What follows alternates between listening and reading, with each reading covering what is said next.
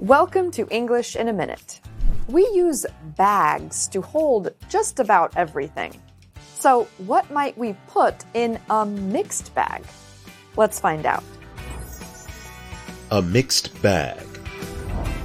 Hey, how was the party at Bernie's last weekend? Well, it was a mixed bag. What do you mean? The people were interesting, but the food was awful.